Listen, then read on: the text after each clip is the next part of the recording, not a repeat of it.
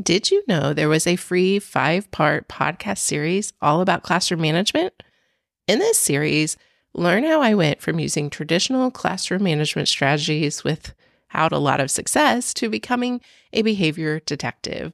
Discover how I help children with root cause of their behavior issues instead of just addressing the behavior itself. If you want to take a listen to this new series, just check the show notes. You're listening to the Lovely Preschool Teachers Podcast, the podcast for quick, actionable ideas and tips to help you up your confidence and joy in educating little learners. I'm your host, Ashley Rives. Let's get to the show.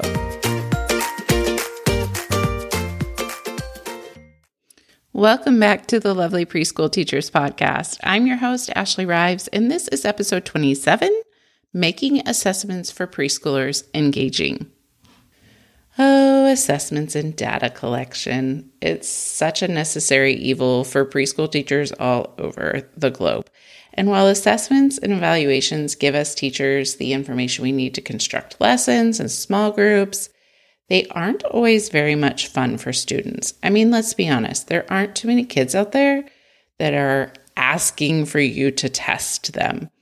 But the baseline data and the growth data really can share some great info. So, you know, the probabilities of assessments going away, in my opinion, is pretty unlikely. But what's a preschool teacher to do who needs to do an assessment to gain that data, but also knows that they are a complete drag for our kids?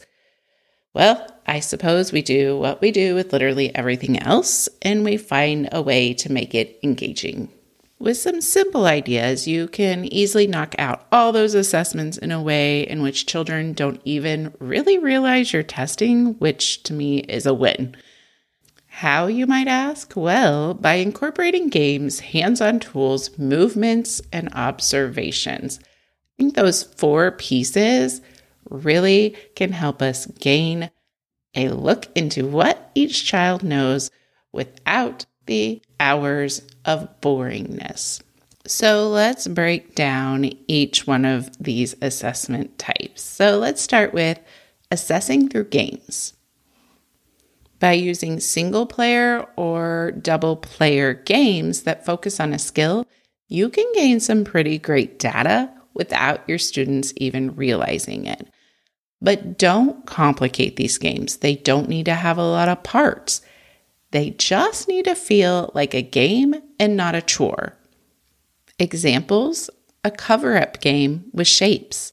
Have students pull a shape card from a pile or from a really fun box, have them name the shape, and then cover up the matching shape on the board.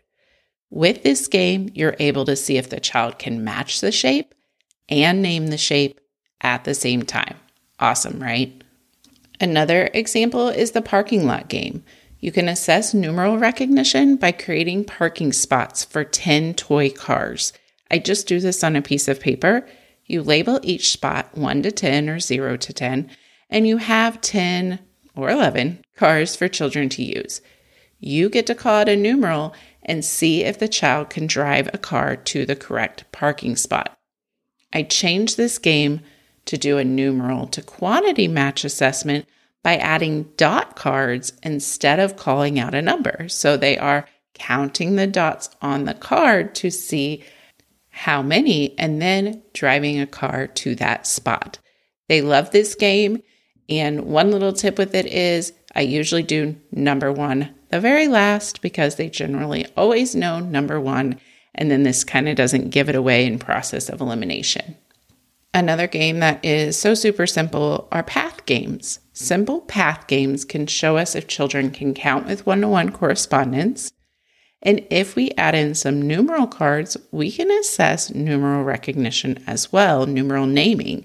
So if they flip over a card and there's a number five, we can see if they can name that number five and see if they can count with one to one correspondence up to five.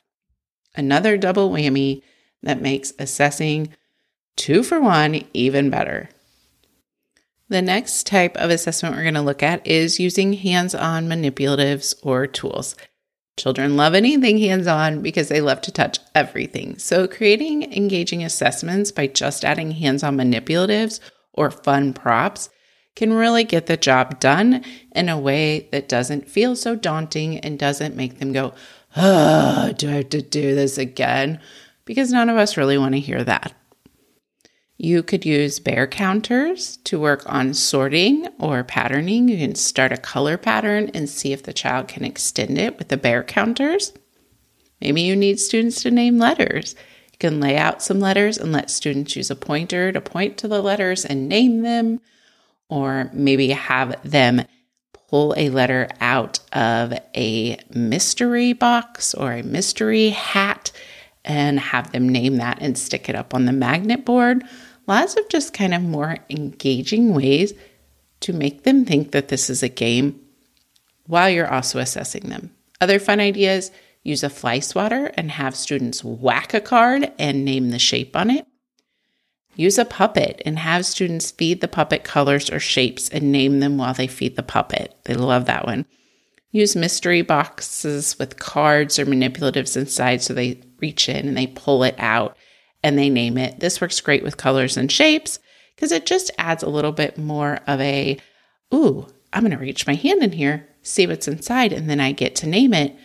Fun compared to the teacher holding it up and I just have to say the name and she does this over and over. So you can kind of see the difference there because what I found with assessing is the hardest part is getting children to want to come and do something with me at the table. So if I approach it as a game, it's always a, oh, I want to play. When's my turn? As opposed to, come over here and tell me these things that I need to know. And I find too that I am getting more accurate results because students aren't getting frustrated and saying, I'm done. I don't want to answer you anymore. So they're really staying engaged, which gives me more feedback on what they know. Another way to assess students is using movement. One thing preschool teachers know for sure is that little people like to move a lot. And so, why not use this and add some movement to assessments? Ideas for this you could try laying out shape, color, number cards on the carpet, have a child toss a beanbag on a card, and then name the card that the beanbag landed on or that the beanbag landed closest to. You could also lay cards at the end of the rug, and while students start at the other end, give them an action like hop to go get a card and then name it, or hop to go find the shape triangle and have them hop down and grab a triangle and hop back. Whichever way you want to do it. If you're looking for recognition, then you're going to say what to look for, like go look for a triangle.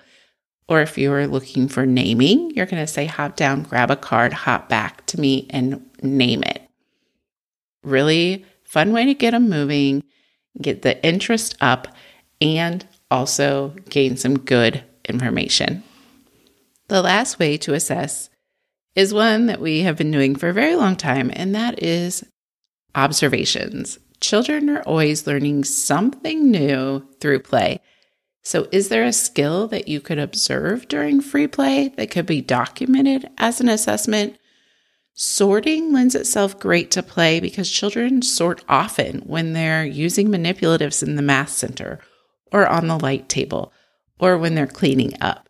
And so just taking that time to jot down a couple notes about that student and what you've seen, and maybe even snapping a picture, is just an easy way to gain some information on assessments, but also doing it in a way where we are just looking on and we are not even a part of their activity. Counting with one on one correspondence can also often be seen and heard through play Document these things when they happen because children are showing you exactly what they know. With a little creativity, we can make assessments fun and informing, and no more moaning and groaning the do I have to when it comes to assessments, which we all want that to be easier. Am I right? Since we are on the subject of assessments, I wanted to share with you that my assessment resources are in the process of getting some big updates. Not only will the assessments have a fresher look, they will also have more ways to assess in engaging ways. and there are now digital components, which I'm super excited about. These updates aren't live yet, but I did want to let my podcast listeners know that the price on all the assessment resources will be going up. So if you buy now, you can grab the resources at a lower price, and the updates will be included for free when they're released next week. So find links to the assessment resources at the show notes at www.lovelycommotion.com slash episode 27. Keep being lovely. Thanks for listening to today's episode. If you enjoy this podcast, please share it with a friend. This helps me spread the word and help more preschool teachers just like you. Keep being lovely.